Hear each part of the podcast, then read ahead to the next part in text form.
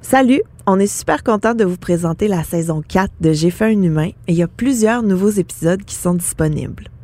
J'en profite pour vous dire que si vous souhaitez enregistrer un épisode privé de J'ai fait un humain en ma compagnie, ben c'est maintenant possible.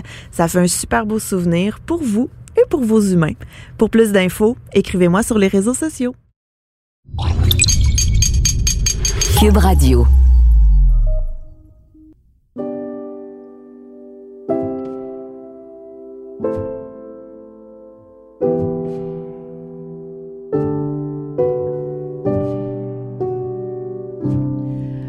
Salut, c'est Gabrielle Caron. Vous écoutez J'ai fait un humain.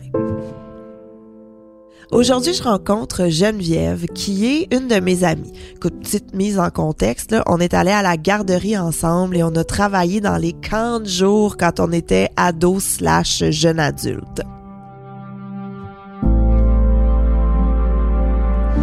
Geneviève est venue me parler de son expérience de maman solo parentale ce que j'ai trouvé ultra intéressant dans son histoire, ben c'est de un la réflexion derrière ce choix de maternité. C'est aussi euh, ben, tout le processus qui s'ensuit un coup qu'on prend la décision d'avoir un enfant seul, parce que tu sais Geneviève, il y en a pas de papa impliqué. Il y a vraiment juste elle, son bébé et un donneur. Ce qui est beaucoup ressorti, je trouve, c'est ben de un sa détermination à avoir sa fille et aussi euh, le fait qu'elle est vraiment bien entourée. Tu sais, ça y a pas manqué d'avoir un partenaire. Elle, ce qu'elle voulait, c'est un bébé. Elle a eu son bébé et elle le vit, ben, avec ses amis, avec sa famille. Puis, je veux pas trop m'avancer, là, mais sa fille est vraiment bien entourée.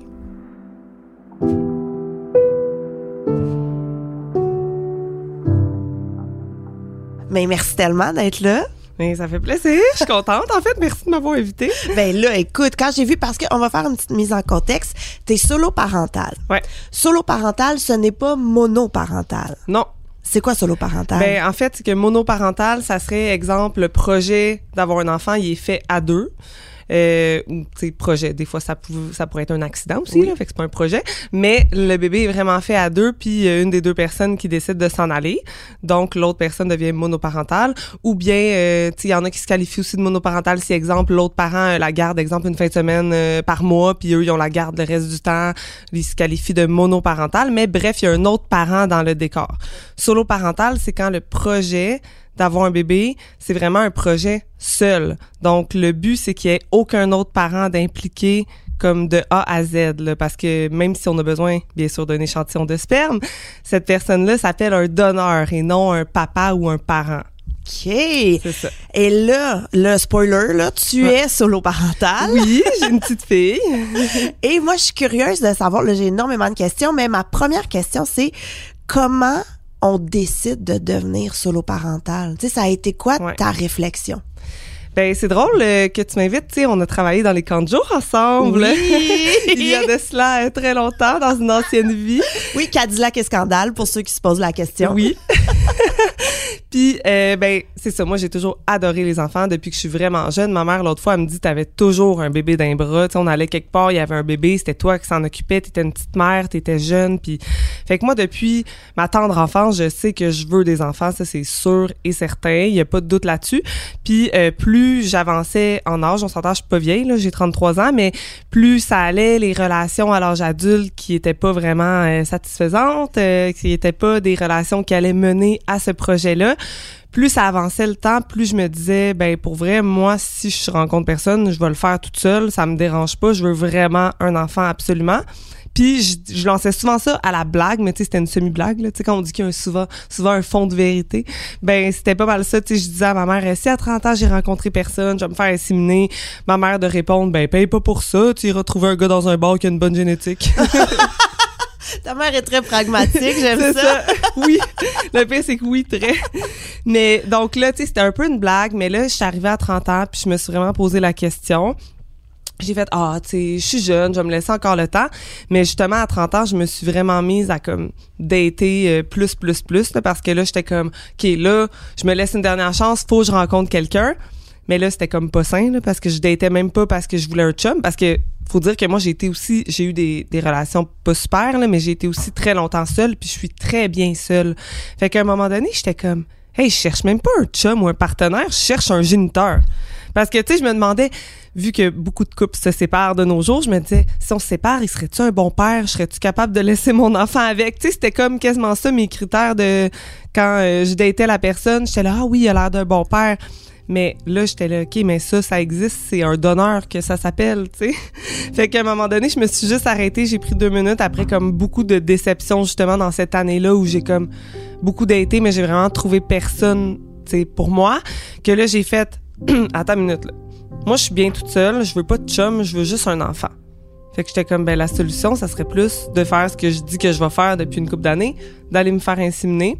Donc là, j'ai vraiment pris cette décision-là, puis du jour au lendemain, on dirait que j'ai eu une tonne de briques qui est tombée de par-dessus mes épaules. Tu sais, moi, j'étais une ancienne insomniaque, là, puis j'ai commencé à dormir le jour où j'ai arrêté de dater. Le jour où tu as pris ta décision de c'est un projet toute seule qui s'en vient. Ouais.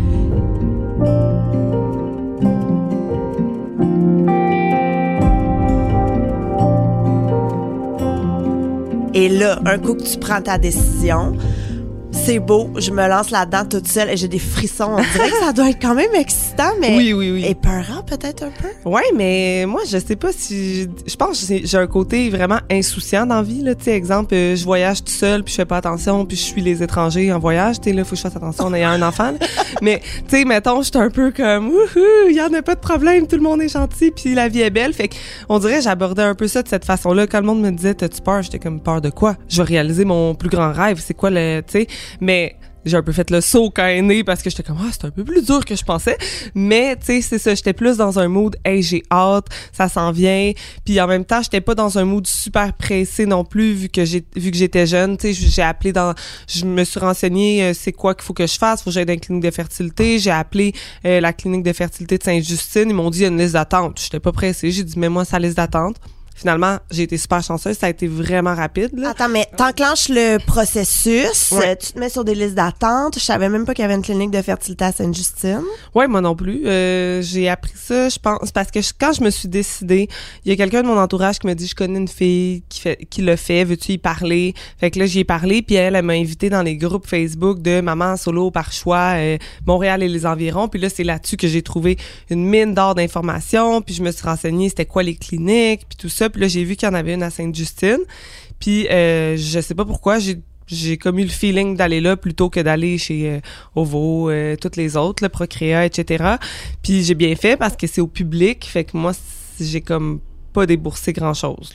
Ah ouais! Ouais. Fait que là, tu te mets sur la liste d'attente, on te rappelle, et qu'est-ce qu'est-ce que ça fait quand ils t'appellent, genre, Geneviève, venez, on vous insémine ce matin? Non, c'est...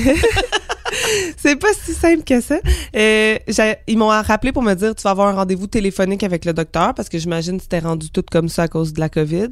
Donc là, en mai 2021, rendez-vous avec le docteur. Il me dit ah, je vais te prescrire des tests à faire pour voir ta, ta fertilité, mais il dit tiens à ton âge, t'as 31 ans, il y aura pas de problème, euh, je suis sûre que tout va être super beau.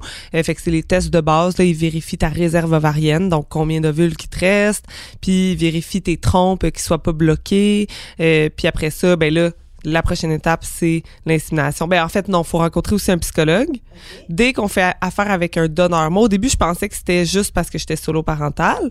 Finalement, j'ai appris par la suite par euh, le monde sur Instagram qui m'ont informé, qui m'ont instruite, que euh, dès que tu fais affaire avec un donneur, fait que euh, un couple de lesbiennes, un couple dont le conjoint est infertile, dès que tu fais affaire avec un donneur, tu rencontres un psychologue, juste euh, c'est pas pour t'évaluer, là. C'est pas pour dire, toi, t'es-tu apte à être parent. C'est vraiment juste pour être sûr que tu as les bonnes informations, pour te t'aider dans ta réflexion. Tu exemple, moi, il me demandait, est-ce que tu vas le dire à, ton enfant qui est issu d'un donneur? Est-ce que tu vas prendre un donneur à identité ouverte? Fait que là, il, il me dit, tu vas faire les tests, tu vas voir la psychologue, après ça, tu vas te faire inséminer quand tu veux. Parfait.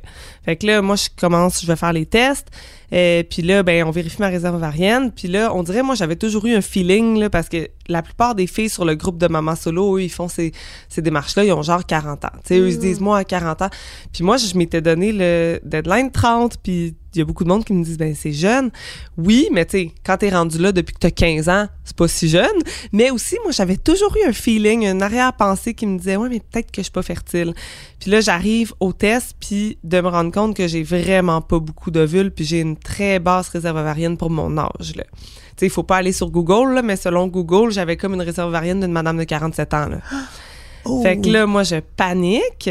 Puis là, je vois dans mon groupe de mamans solo qu'il y a plein de filles qui ont recours à un livre euh, qui s'appelle It Starts with the Egg pour euh, préparer leurs ovules parce que, tu sais, c'est bien beau pas en avoir beaucoup, mais ça en prend juste un. Mais Mhm. souvent, les personnes qui ont la condition de basse réserve ovarienne, ils ont aussi des ovules de pas bonne qualité. Fait qu'ils ont quand même de la difficulté à tomber enceinte.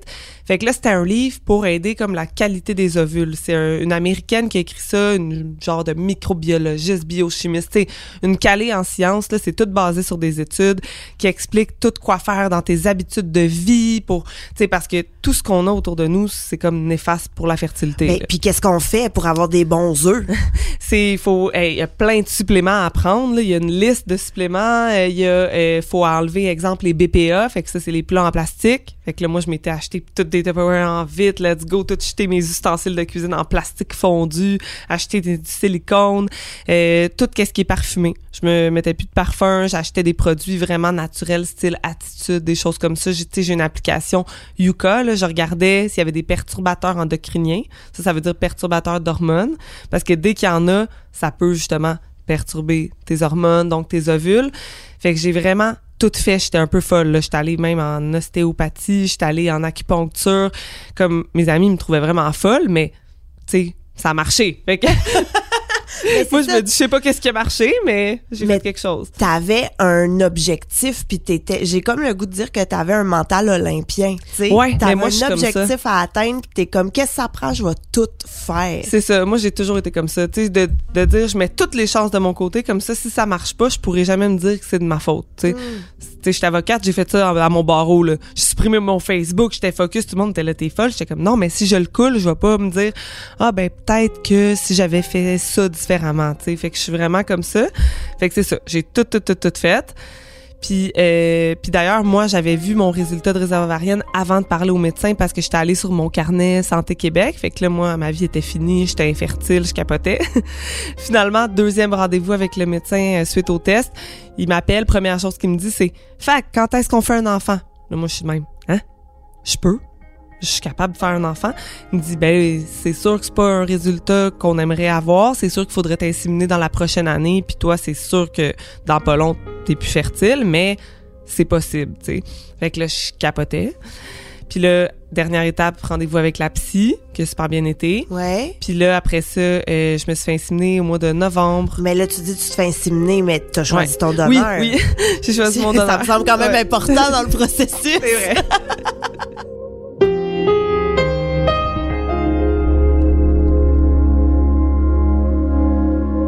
Comment on choisit un donneur? détail. Euh, comme on choisit une maison sur Centris. c'est tout le temps ça que je dis, mais c'est vrai parce que t'arrives, c'est comme des sites, là, c'est des banques de donneurs. Là, c'est plus comme, euh, tu sais, dans les films avant, c'était des catalogues papier. Là, c'est plus des catalogues papier.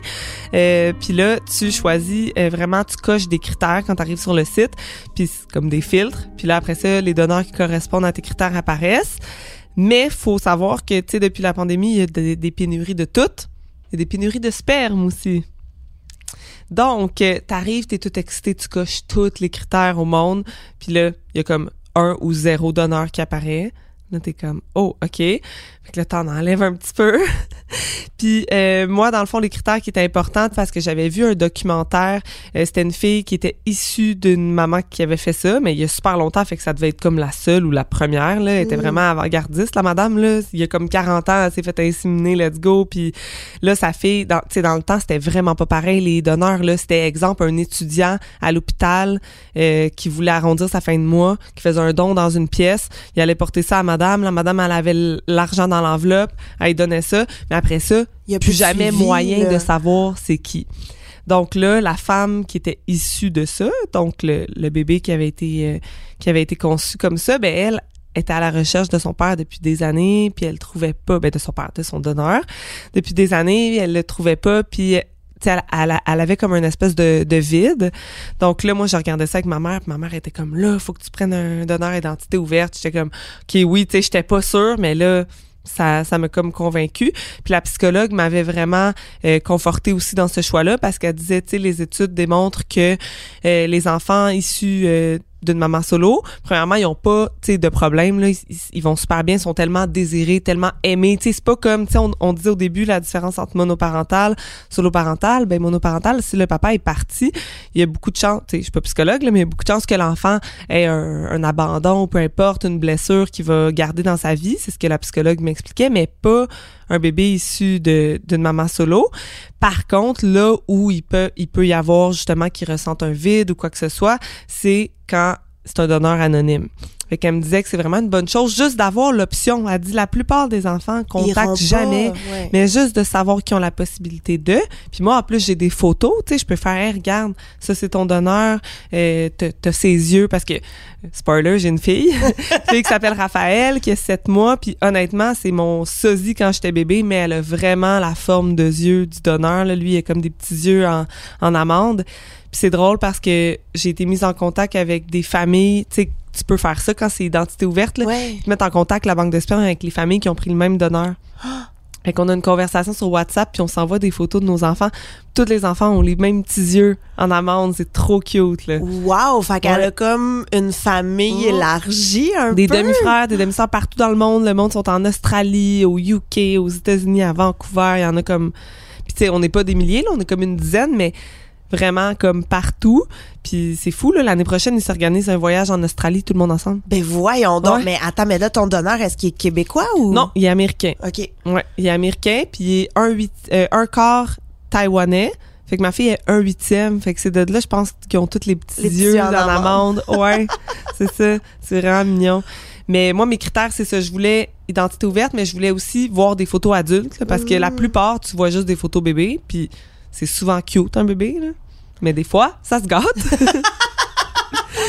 Puis, tu sais, je me disais, tu sais, moi, j'ai pas de conjoint, j'ai pas de partenaire, tu sais, je voulais vraiment que mon bébé me ressemble, tu sais, dans le sens où, tu sais, exemple, que t'as un partenaire, là, qui a vraiment un trait, là, qui te ressemble pas, pas en tout, puis que ton enfant, là, ben, c'est pas grave, tu te dis, ah, il ressemble à mon chum, il ressemble à son père.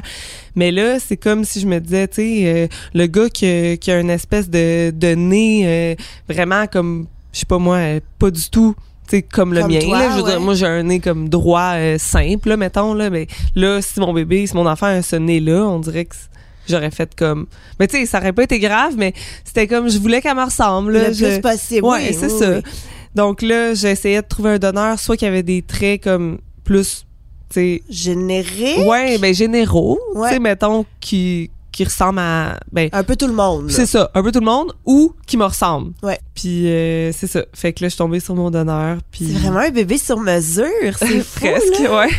Donc, tu trouves ton donneur, ton médecin t'appelle, let's go, quand est-ce qu'on fait ça? C'est-tu long à recevoir ton sperme? Euh, ça prend comme deux semaines. Souvent, ils disent au jour 1 de ton cycle, tu vu que tu es à peu près inséminé, mettons, au, jour 14. là, t'es D'habitude, c'est vers là qu'on ovule.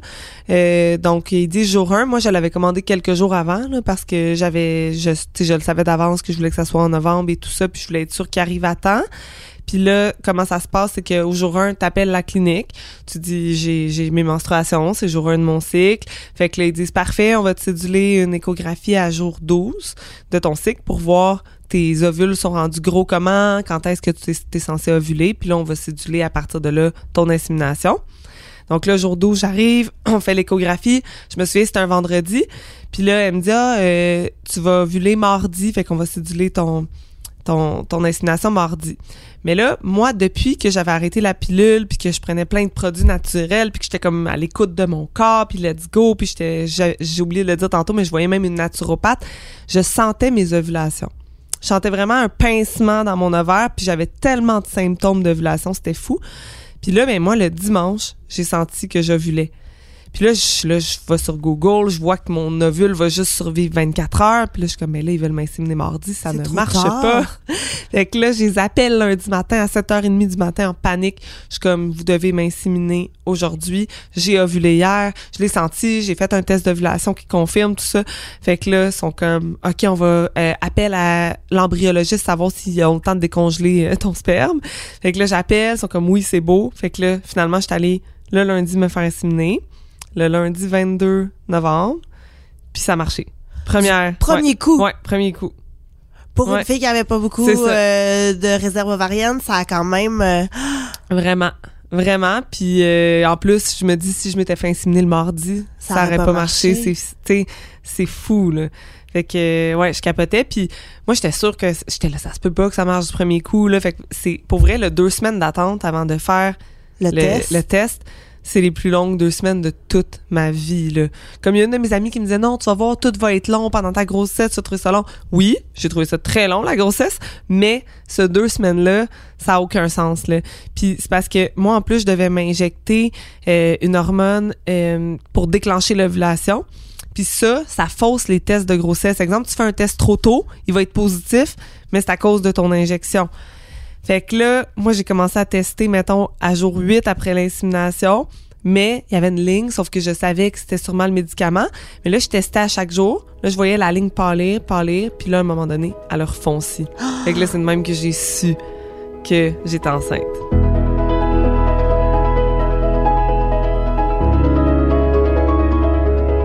Mais là, ton test de grossesse, là, tu le vis toute seule? Qu'est-ce Ouais. que tu fais quand je t'apprends l'envoie que- à mes amis.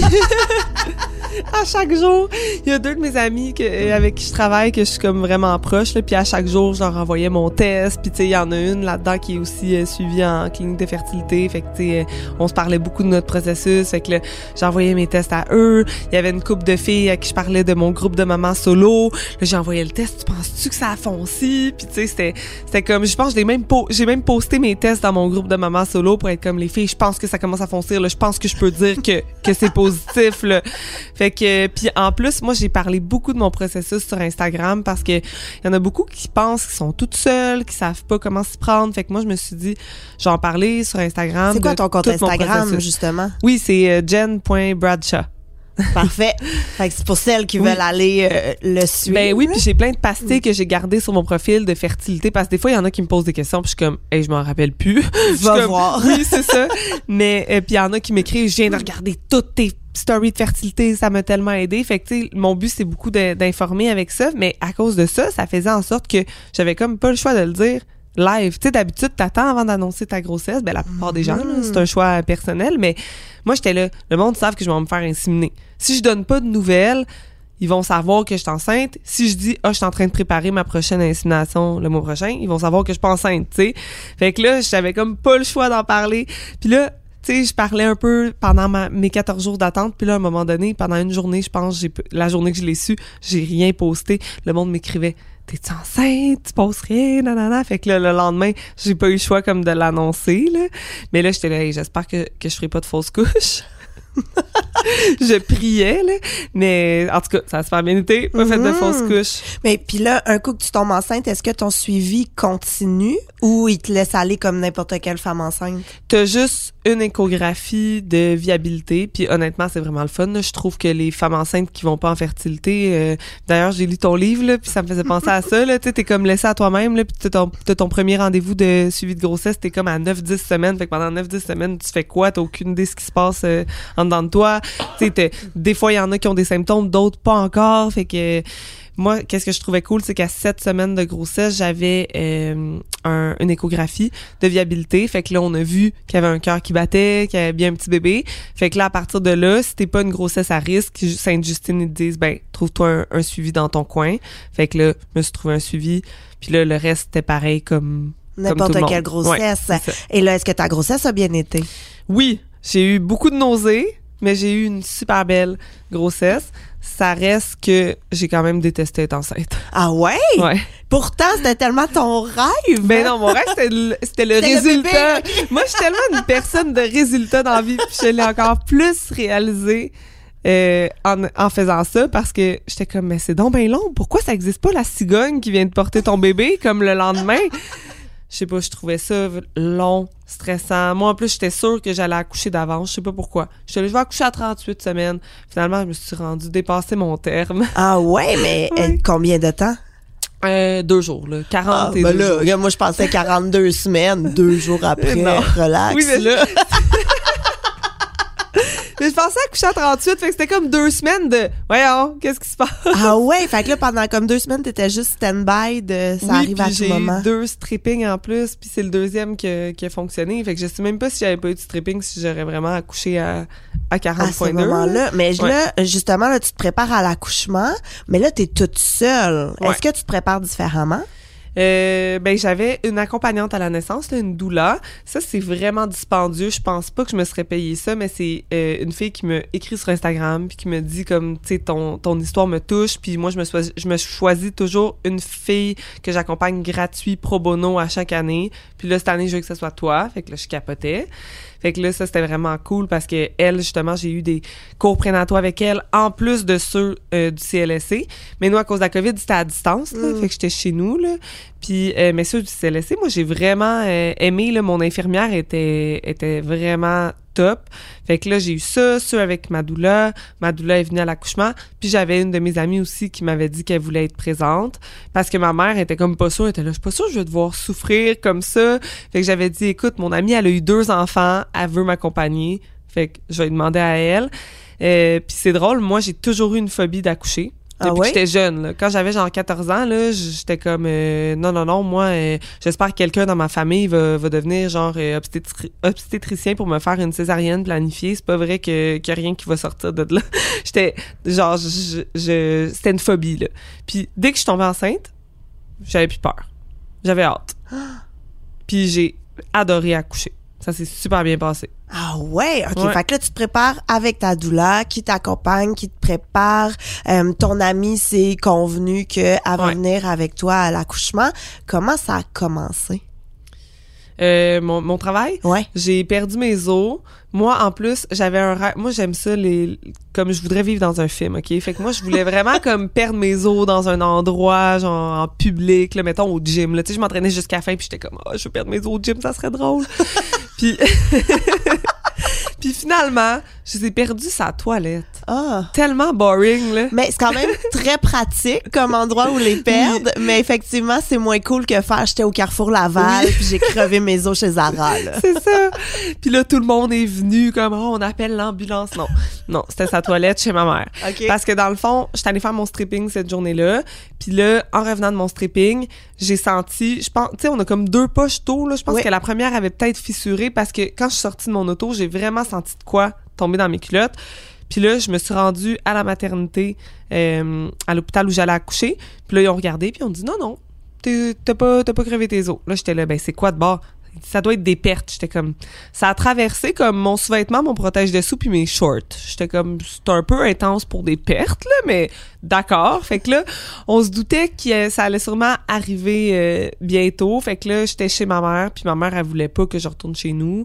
Puis là, j'ai commencé à avoir des contractions dans la soirée. À un moment donné, il était régulière, mais après ça, non, puis il se réespaçait. Fait que c'était comme de la latence, là, je pense. Ouais.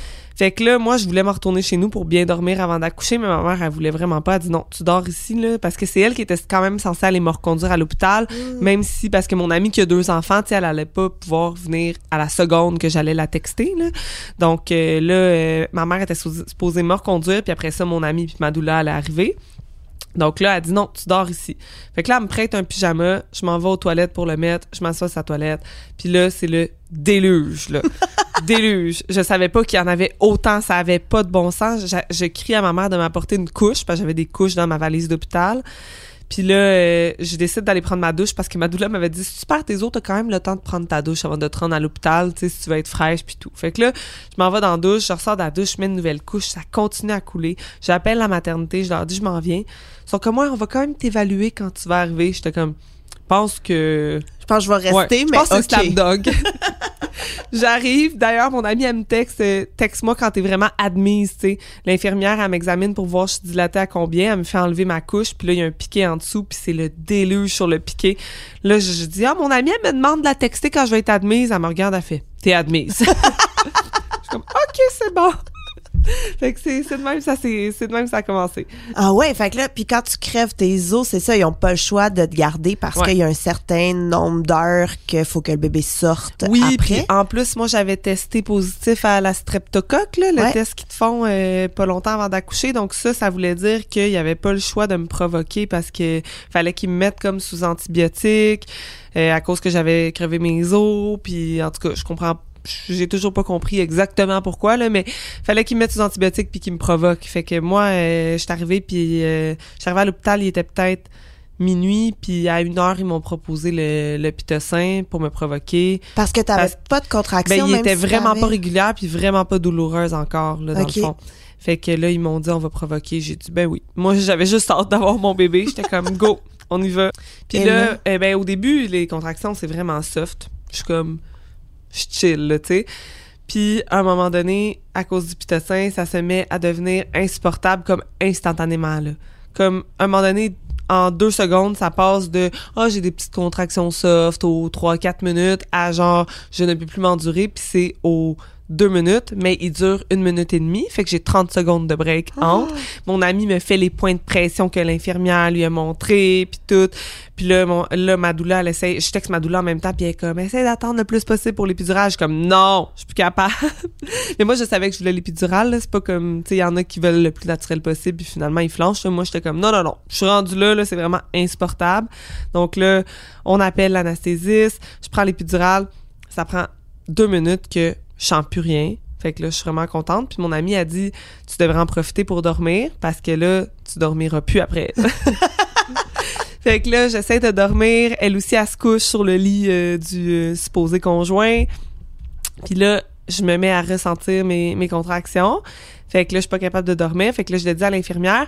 Fait qu'elle me donne un, un bolus, que ça s'appelle. Moi, j'appelle ça un booster. là. Ouais. C'est comme un booster d'épidural. là.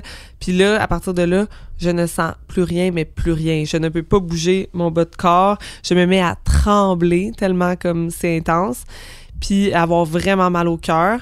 Fait que là, euh, mais ça a vraiment été vite là, d'ici là. là. J'ai eu comme l'épidural à 2 heures du matin, puis euh, l'infirmière est venue vérifier parce que là, moment donné, à comme 4-5 heures, je fais « Ah, ça pousse! » Elle vient vérifier, j'étais déjà rendue à 8, à 5 heures. genre. Ben voyons donc. ouais, Puis t'étais à combien, mettons, quand à t'ont 2, euh, admise? 2.5. Puis ça avait pas bougé, même quand mes contractions étaient rendues super intenses, parce que, tu sais, apparemment, quand tu crèves tes os et que tu as du pitocin, tes contractions sont vraiment plus intenses. Mhm.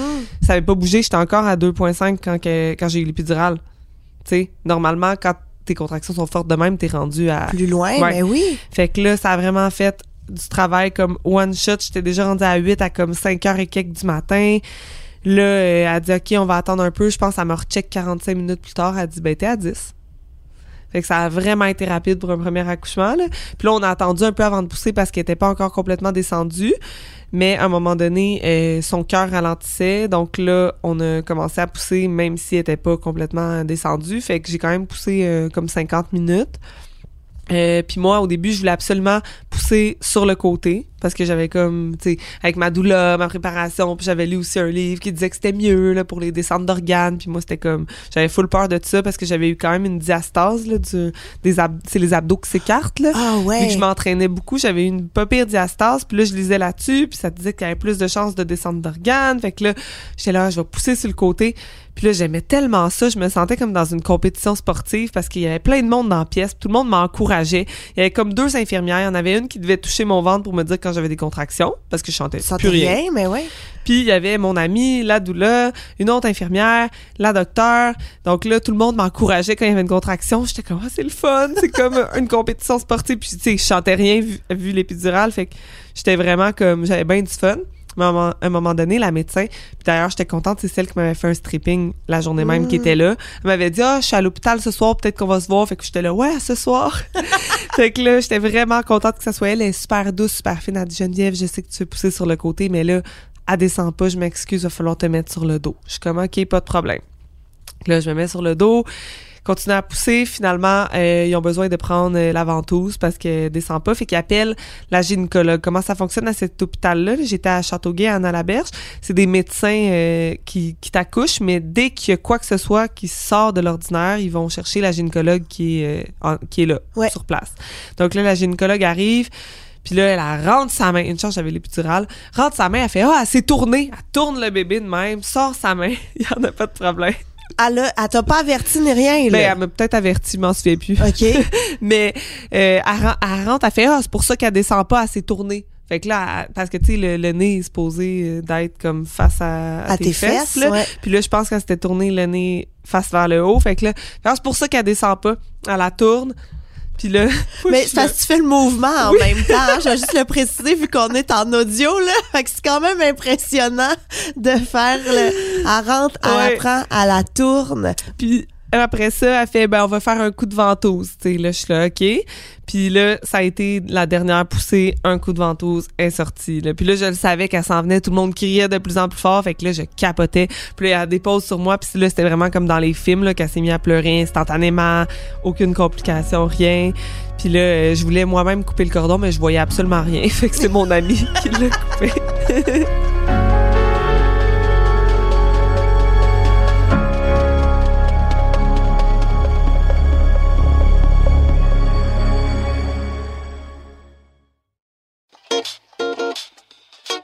Vous vous demandez ce qui pousse votre voisin à croire à une forme de vie ailleurs dans l'univers.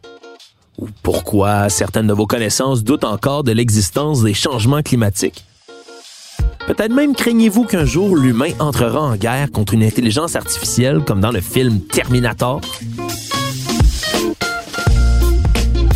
Je m'appelle Alexandre Moranville-Ouellette et je vous invite à explorer les secrets de ces théories du complot dans la deuxième saison du balado Ce n'est qu'une théorie. La série est disponible sur cube.ca dans la section Cube Radio et sur les autres plateformes de balado.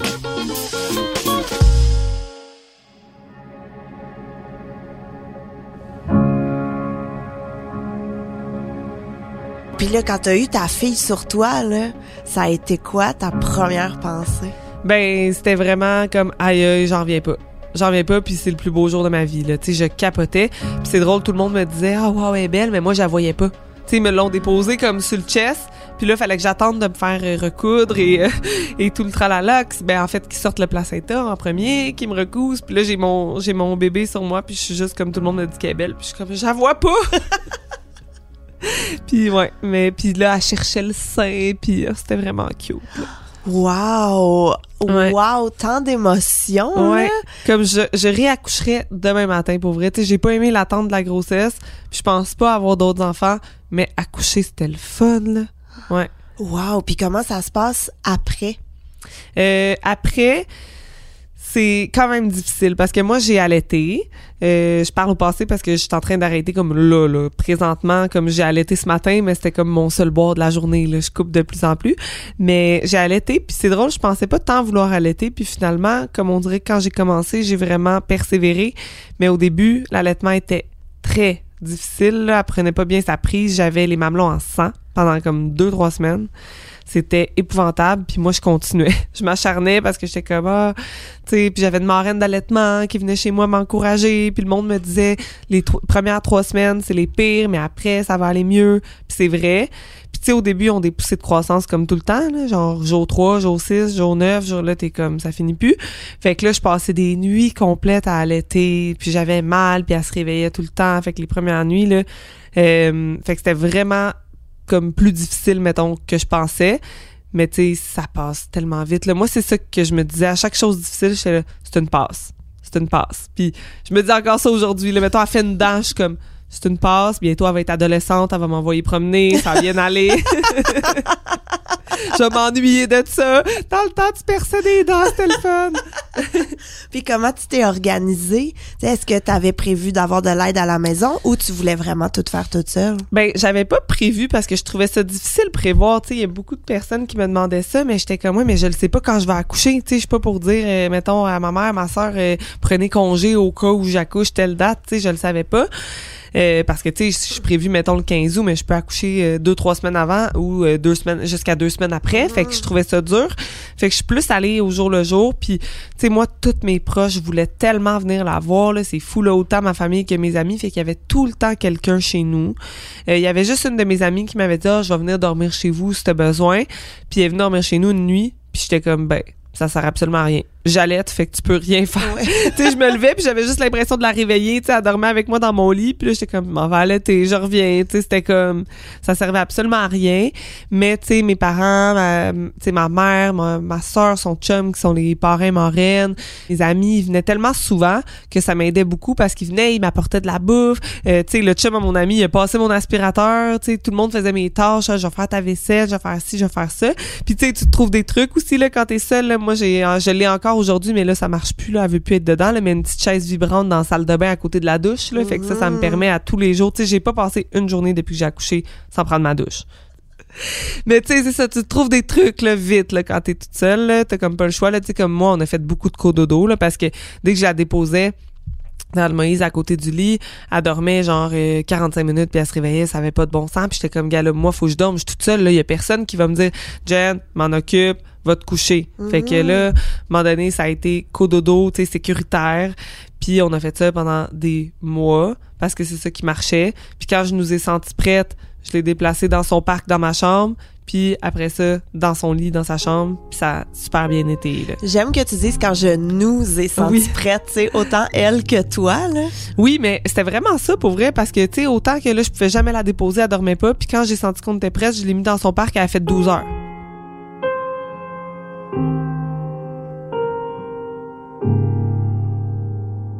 Puis est-ce qu'il y a d'autres choses que tu aimerais ajouter sur ton processus sur la grossesse, sur la solo-parentalité? Euh, ben en fait sur la solo parentalité, il y a tellement de monde qui m'écrivent puis qui doutent puis qui sont en questionnement puis ci puis ça mais tu sais en ce moment là, les listes d'attente des cliniques de fertilité ont vraiment augmenté là, depuis que moi je suis allée donc ça peut aller jusqu'à six mois un an. Fait que moi le conseil que je donnerais aux gens, c'est si t'es pas sûr, mets-toi sur la liste d'attente. Ça t'engage à rien. Ça te donne en masse le temps de réfléchir. Puis, tu sais, aussi, moi, ce qui m'a vraiment poussé à prendre cette décision-là, c'est aussi qu'on est rendu à une époque où tous les types de familles. Tu sais, il y a tellement de types de familles. Tu sais, je te dis pas si on avait fait ça en 1980, là, ça serait comme vraiment, vraiment marginal, tu sais. Puis justement, là, la femme qui l'avait fait dans le reportage, là, wow, là, tu sais, courageuse, là, personne faisait ça dans ce temps-là. Mais là, moi, quand ma, fille va aller à l'école, dans sa classe, il va avoir des amis qui ont deux papas, des amis qui ont deux mamans, euh, beaucoup de monde que leur, le papa est juste parti, donc il y a des mères monoparentales, des pères monoparentaux, tu sais. Il va en avoir des des, différents types de familles, puis des familles recomposées aussi, il y en a vraiment beaucoup. Puis moi, on dirait que c'est rendu un peu ça mon mon rêve là, tu sais parce que moi j'aime beaucoup j'ai daté une couple de papa là, puis j'ai beaucoup aimé ça. Fait que moi rencontrer un papa qui a des enfants, puis let's go. Fait que tu sais il y a des gens qui pensent que c'est comme si ta vie de dating s'arrête quand t'as des enfants, mais pas du tout là. Tu sais tous les gens qui se séparent euh, puis qui refont euh, leur vie avec quelqu'un d'autre euh, tu sais ça se peut.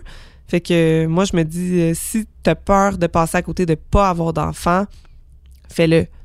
Parce que, tu sais, ça, tu pourras pas retourner en arrière à un certain moment. Là, on a quand même une horloge biologique. Tu sais, oui, tu peux adopter, il y a d'autres façons.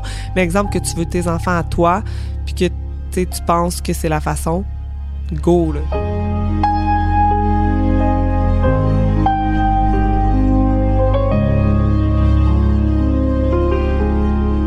Et là, en terminant, qu'est-ce que tu aimerais dire? Là? Je sais que c'est un très beau message que tu viens juste de nous dire, là, mais s'il y a des mamans qui nous écoutent, des nouvelles mamans ou des futures mamans, qu'est-ce que tu aimerais leur dire? Que c'est vraiment difficile, mais que ça vaut la peine. Ça vaut la peine. Puis comme je disais il y a, il y a quelques minutes, c'est tout est une passe tout est une passe. Moi, c'est comme ça que je m'en sors quand il y a quelque chose. Puis, faut pas aussi, euh, faut pas hésiter à demander de l'aide, parce que je suis pas quelqu'un d'envie qui demande de l'aide. Tu sais, je suis très, tu sais, je disais, je suis bien toute seule, là. Moi, je fais mes affaires, puis il y en a pas de problème. Mais là, tu vois, pour être ici ce matin, j'ai demandé de l'aide à ma mère qui est venue garder. Euh, il y a des services de relevaide, dépendamment où est-ce que tu habites, là. Tu sais, moi, il y a une fille d'un organisme près de chez moi qui vient à chaque semaine pendant trois heures s'occuper de ma fille. Puis là, ben, ça me permet soit de faire des, des tâches ailleurs dans, dans le condo, euh, parce que j'ai deux étages. Là, mettons, je m'en vais en haut, puis elle en bas. Soit je m'en vais. Hier, je, hier, elle est venue, je suis allée chez Aquafirst, tu sais faut pas hésiter à demander de l'aide, à essayer le plus possible de prendre des moments pour soi, mais ça vaut vraiment la peine. C'est difficile, mais la maternité, c'est difficile, point. Que tu mm. sois solo ou pas, là.